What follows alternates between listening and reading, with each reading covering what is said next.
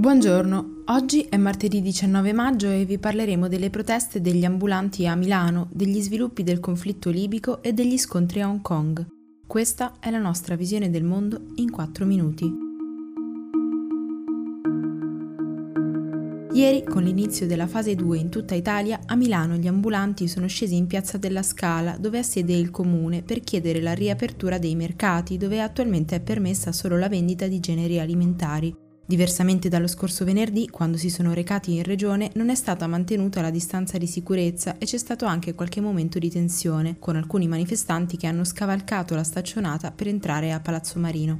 Quello del rischio del contagio durante le proteste, che in questi giorni stanno avvenendo un po' ovunque nel mondo, è un problema da non sottovalutare anche secondo Rob Davidson, direttore esecutivo della Commissione per la protezione del Medicare statunitense. I dati dei cellulari dei manifestanti negli States hanno infatti evidenziato come le proteste rappresentino un pericolo per la diffusione del virus anche in zone dove è meno presente. Intanto, sul piano internazionale, mentre aumenta la pressione su Pechino, che alcuni stati vorrebbero indagare per accertarne le responsabilità nella pandemia, il presidente Xi Jinping ha promesso che fornirà tutte le informazioni possibili, donerà 2 miliardi di dollari all'OMS e renderà pubblico il vaccino qualora dovesse trovarlo.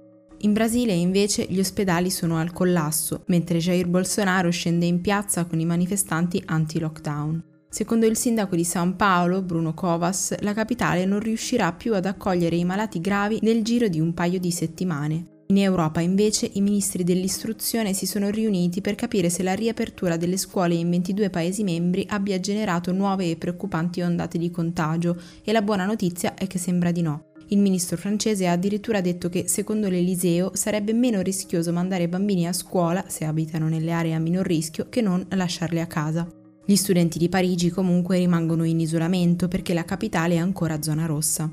La riunione non sembra aver innescato ripensamenti in Italia, almeno per ora, dove secondo le ultime novità le aule riapriranno a settembre.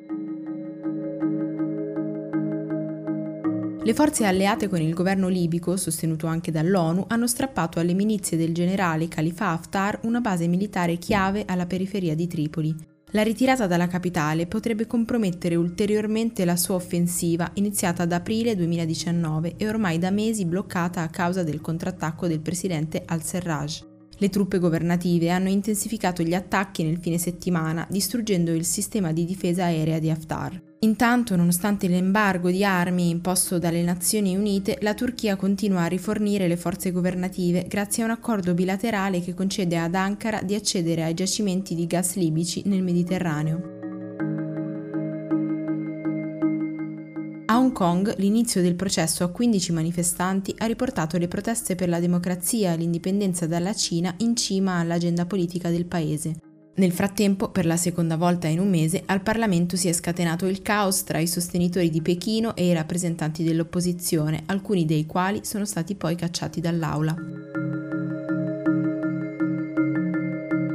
L'emergenza causata dalla pandemia di coronavirus potrebbe aggravare la situazione alimentare in Yemen, già sull'orlo della carestia a causa di una guerra di 5 anni. Secondo le Nazioni Unite il sistema sanitario era già sotto forte stress a causa del conflitto e se i casi di Covid-19 dovessero continuare a diffondersi, gli ospedali potrebbero collassare. Le misure restrittive per contenere il virus inoltre avranno un impatto sulle catene umanitarie che garantiscono aiuti alimentari a buona parte della popolazione e se questo dovesse durare troppo a lungo lo scenario sarebbe catastrofico. Attualmente sono quasi 16 milioni gli yemeniti che hanno difficoltà a reperire cibo su una popolazione di 28 milioni di persone.